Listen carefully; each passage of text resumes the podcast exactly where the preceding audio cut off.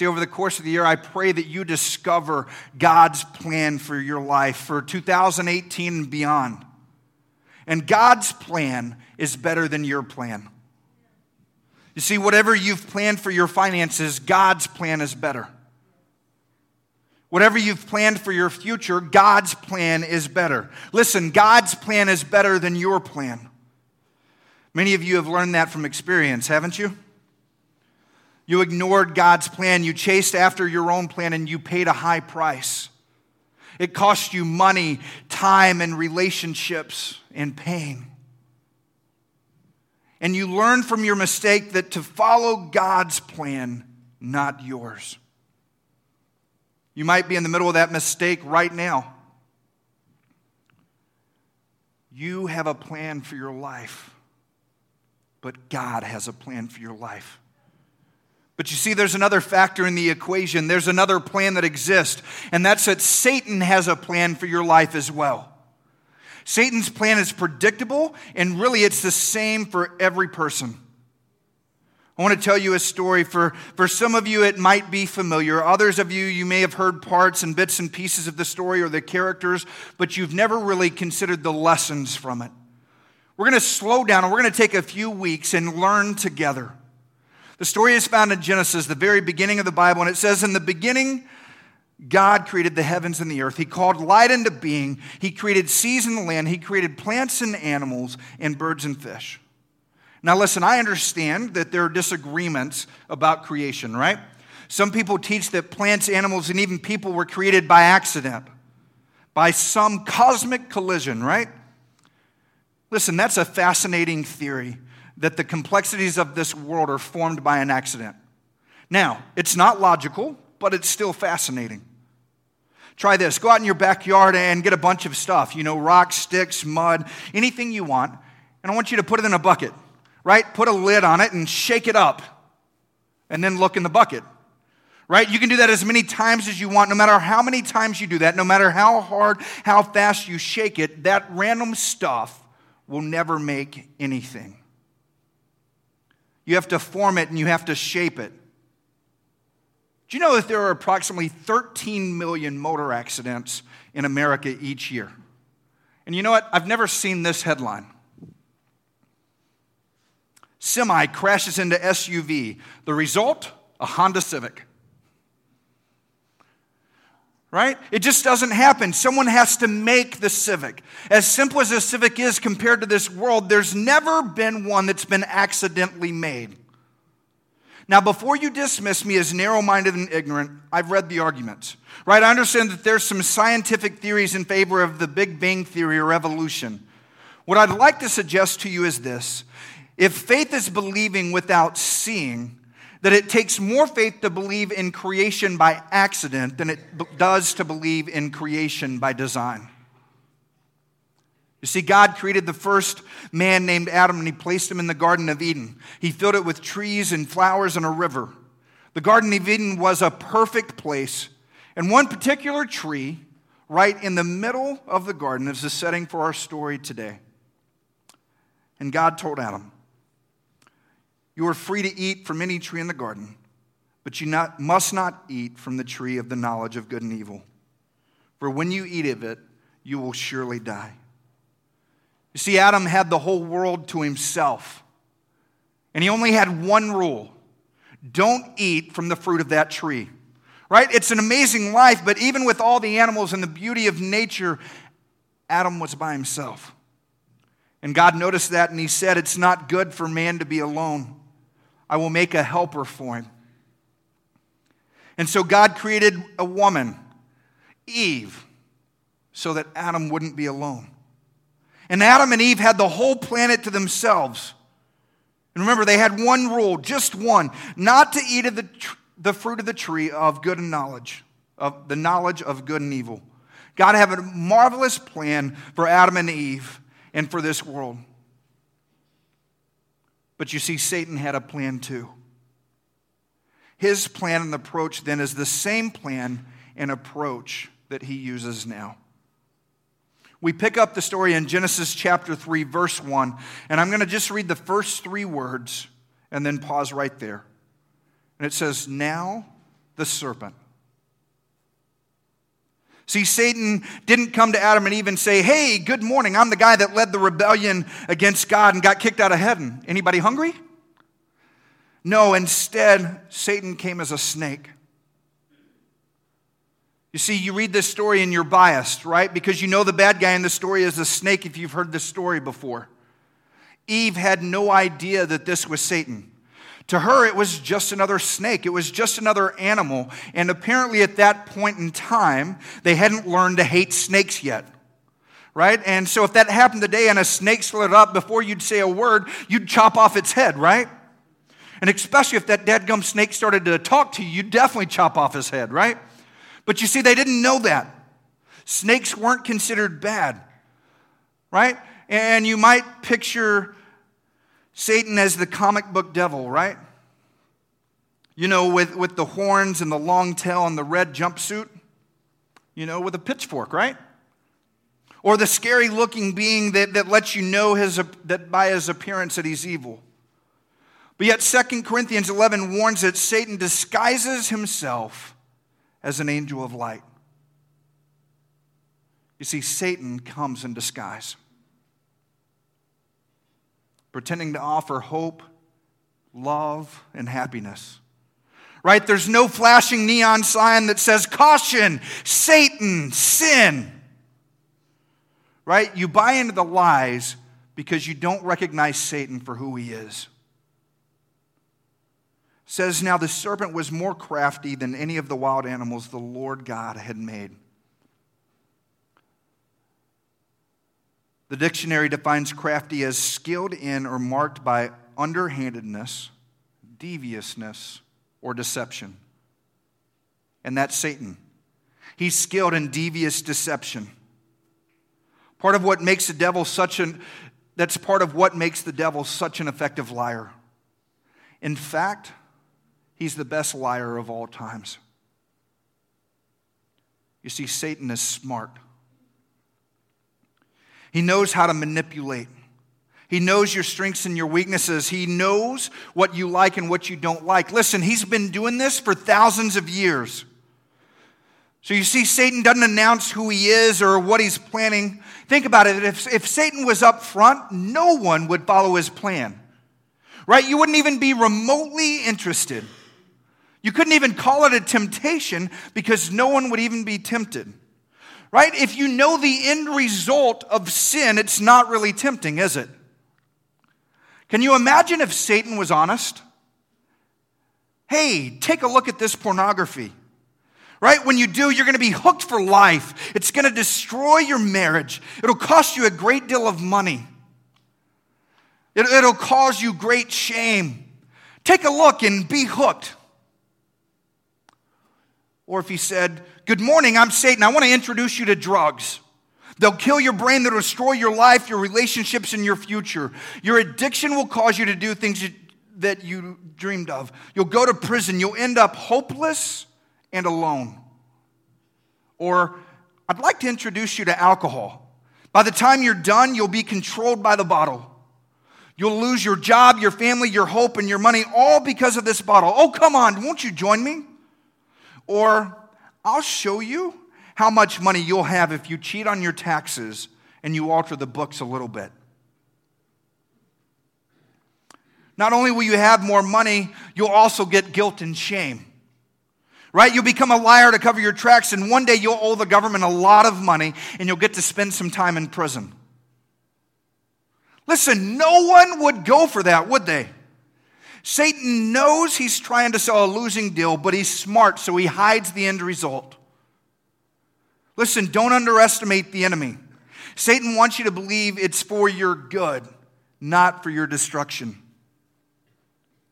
Says the serpent was more crafty than any of the wild animals that the Lord God had made.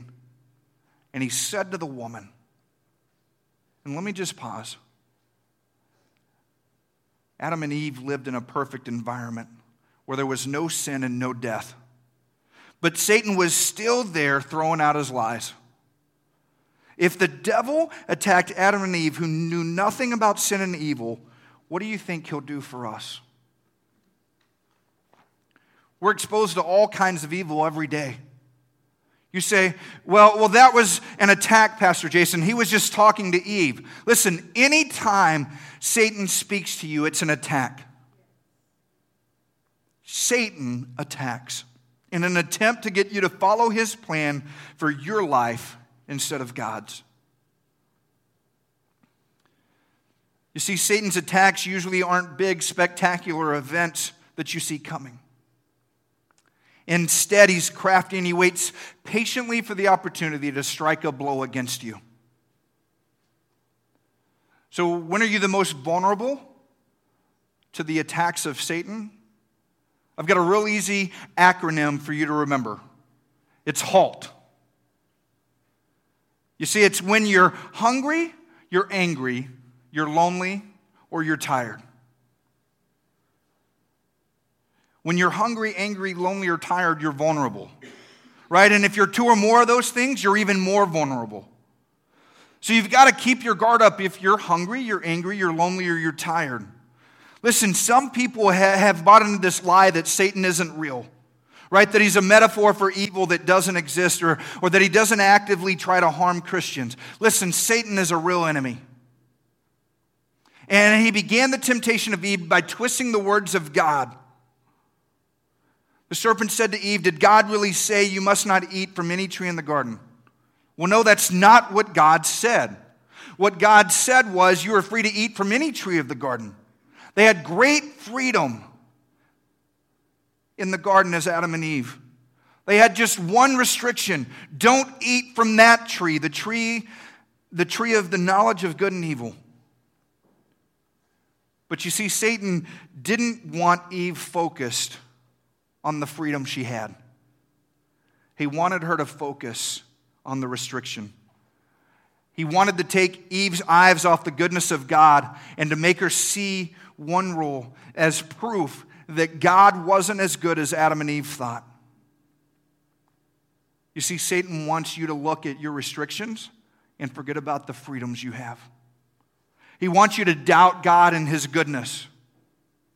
Why do singles decide to have sex before marriage and instead of looking at the privileges and joys that, that God has given them, they focus on the restrictions? Right? Why hasn't God sent that someone? Why should I have to wait to be happy? And so they begin to doubt God, and so they move ahead and they attempt to fulfill their desire outside of His will. Right? Why do people take financial shortcuts instead of following God's plan for their money? Instead of looking at the freedom, the 90% that they get to keep, they look at, at what they see as a restriction, that 10% that belongs to God. And Satan tricks them into thinking, oh, that doesn't make sense that I can have more by giving to God. That can't be true. And they begin to doubt God and they decide to follow Satan's lies and to live outside of God's plan. Listen, there will be moments that you doubt. Satan will have an effect, human nature will take over. But listen, doubt isn't sin. Acting on the doubt is sin. Listen, it's okay to doubt, it's when you act on it. You see, and at this point of the story, Eve still hadn't sinned. And it says that the woman said to the serpent, We may eat fruit from the trees of the garden, but God did say, You must not eat fruit from the tree that is in the middle of the garden, and you must not touch it, or you will die. You will not surely die, said the serpent to the woman. And I imagine the serpent was like, This tree? You're worried about this tree? Hmm. Right? You're not going to die if you touch it. Look, I just, I just touched it and I didn't die. Right? It's okay for you to eat from this, to eat the fruit of this tree. You're not going to die. And, and so, what Satan did is he called God a liar. And that's what Satan does. He wants you to decide that God's word cannot be trusted, that God's word isn't true. Listen, Satan lies to you about your money. Tithing doesn't make sense. You can't afford to obey God like that. If you tithe, you'll be broke. You don't have money to do that. You won't be able to afford to live. You need your money, right? Satan lies to you and says things like that whole no sex before marriage thing. That's so unreasonable. God wants you to be happy. Those rules were written thousands of years ago. Cultures change, times have changed, and you love her. God doesn't expect you to wait. And Satan says pornography won't hurt you. It's, it's a harmless, victimless crime. Nobody will ever know. You see, Satan doesn't want you to follow God's plan for sexual purity. Satan says, You don't have to go to church. You can do this on your own. You don't need other Christians. Look at all the bad things that preachers have done, right? Stay home. You'll be fine. You can make it. And he lies to you. He wants you to believe the lie and to miss God's plan and miss community with other believers. And Satan says, Well, God won't forgive you. You've done too much. You've gone too far. God won't accept and forgive someone like you. You see, he wants you to doubt God's forgiveness and believe the lie that God can't use you. There's no way that he's got a plan for you.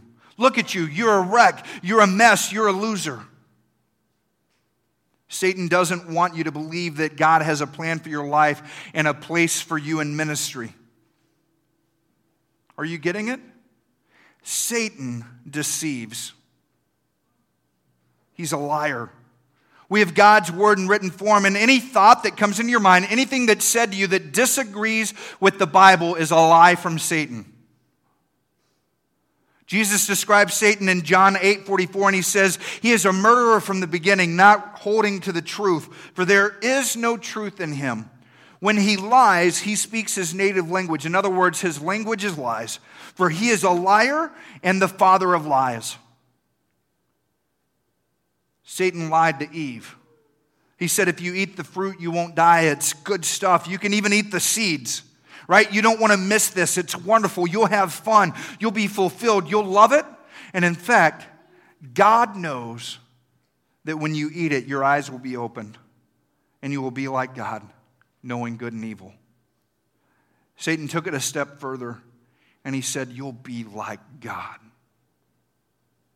I think this Red Bull commercial is a perfect example of how Satan works.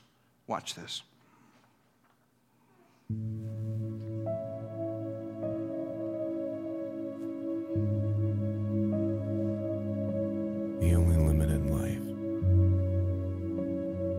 You say yourself.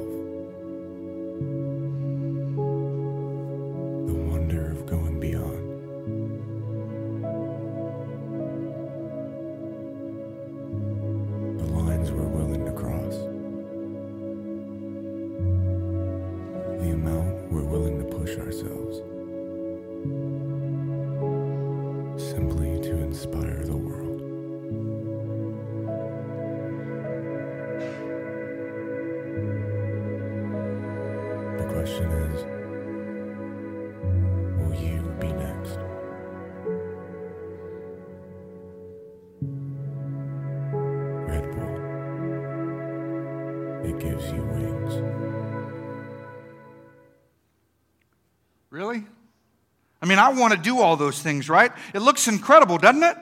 But, but really, you see, commercials like that appeal to something that's in every heart the desire to be something that you can never be without paying the price. You see, you don't need years of practice to do that. You just need to drink a Red Bull. Right? Let me tell you, no matter how many Red Bulls I drink, I won't be able to do any of that stuff. Right? Red Bull won't give me wings, it's just going to make me nervous and jittery. See, that's the part of Eve's heart that the devil appealed to. He said, You can be like God. It was such a great offer. All you have to do to be like God is to eat this fruit. And that's what Satan does. He offers something for nothing. You can do this. No consequences, no price, no one will ever know. And, and what they don't know can't hurt you. You can handle it. Other people may not be able to, but you can. You can do it in moderation. It won't affect you. Come on, no harm, no foul. It's just once. After all, God wants you to be happy, right? And you fall for it. And you really believe that you can have what you want with no consequences. It's free. It's good. I'm getting away with it. No one knows, and it's not hurting me. Listen, I've heard it so in so many different forms. I'll never forget the student that listened to horrible music that was filled with, with profanity and sexual violence. And she actually said to me, I just like the beat. I don't listen to the words. I mean, the, the music might affect other people, but it doesn't affect me. You see, that's what Satan does. He lies to you and he offers you something for nothing. Live for the moment. Get it while you can. Live life to the fullest. Go for it. You deserve the best. It won't cost you anything. Really trust me, it's good. And that lie worked with Eve.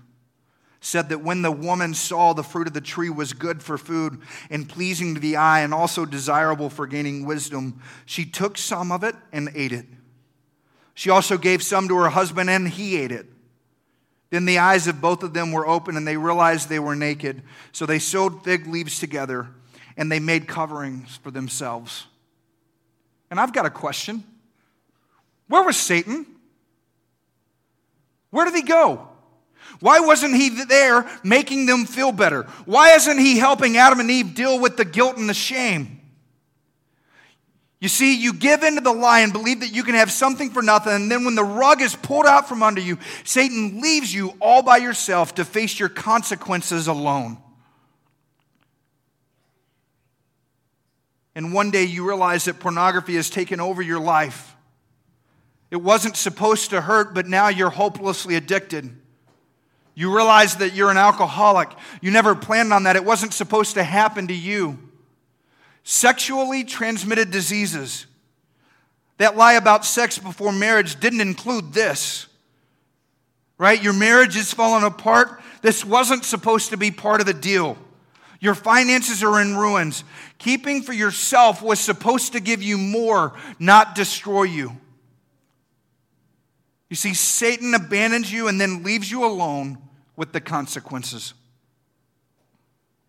which leads to the classic excuse the devil made me do it. No, you chose it. You were attacked by Satan, a lion enemy who comes in disguise and makes you doubt God, promises you something for nothing, and then abandons you. And just like Adam and Eve at the tree, you made a choice that has consequences. It's then that you realize Satan's ultimate plan for your life. He wants to own you. And then the man and his wife heard the sound of the Lord God as he was walking in the garden in the cool of the day, and they hid from the Lord God among the trees in the garden. You see, God created Adam and Eve for relationship with him. God wanted to walk and to talk with them. He wanted them to learn to love each other and to learn to serve Him. You see, God created Adam and Eve to live in perfect harmony with each other and with Him, not to be separated and independent. But Satan's plan, completely different. He was willing to do anything and everything to mess up the perfect union between God and man. You see, Satan's plan for Adam and Eve is the same as Satan's plan for you. Satan wants to separate you from God. That's what he did to Adam and Eve, so much so that they hid from God. Can you imagine the horror of that moment? Watch this video. Temptation piques curiosity. A thought forms, transforms into action. A bite. Just a bite, just a look, a click, a hit, a drink, a kiss, a lie.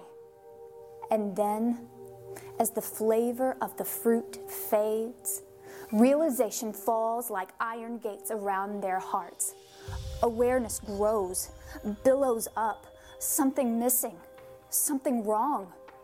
Separation, sin. The noose is up. It was bait and switch, deception, captivity, panic. Scramble to cover it up. No one will know. And then a voice. No, his voice. The voice that once thrilled them, that once bid them, now fills them with dread, laying bare their shame. Adam and Eve, who have walked, who have talked, who have seen the face of God, who have heard his heart, feel the terror of being untethered, flung out, adrift, as his voice rings out over the cool stillness of the garden. Their hearts pound with the first pangs of separation.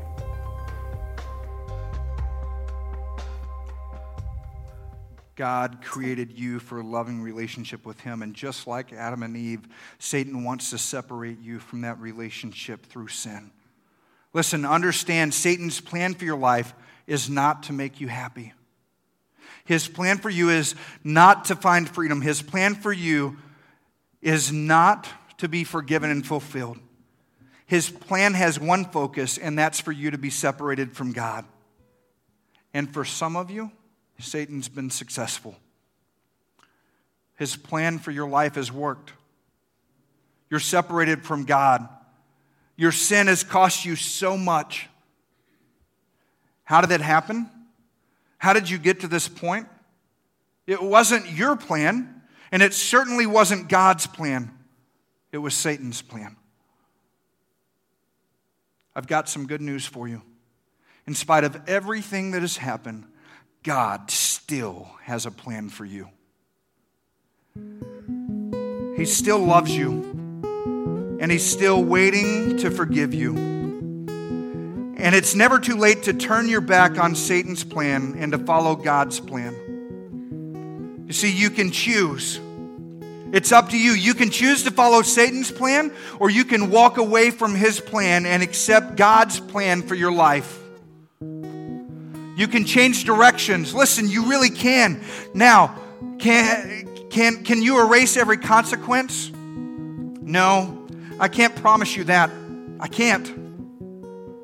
There's painful consequences for the decisions, but you can change direction. God loves you and has a plan for you. Would you bow your heads with me this morning? I want to pray for you.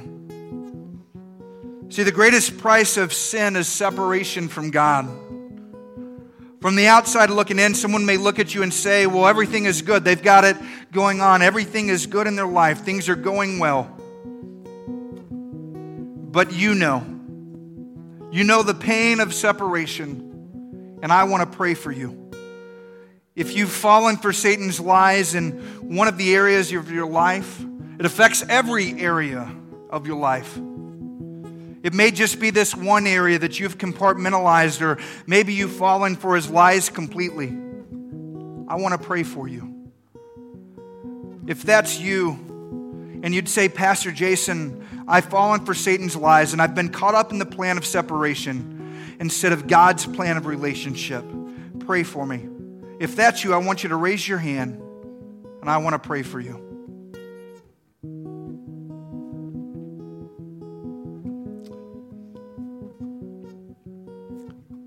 You say, Well, I'm nervous. Don't be. Listen, I'm just going to pray for you right where you are. But would you do this for me? I promise I won't embarrass you. I want to pray for you. But if you raise your hand, will you stand up right where you are? Maybe if you didn't raise your hand and, and you know you should have, just stand right where you are. Listen, it's okay because we've been there before. Matter of fact, every single person in this room has been there. Listen, if somebody is standing near you, would you stand with them?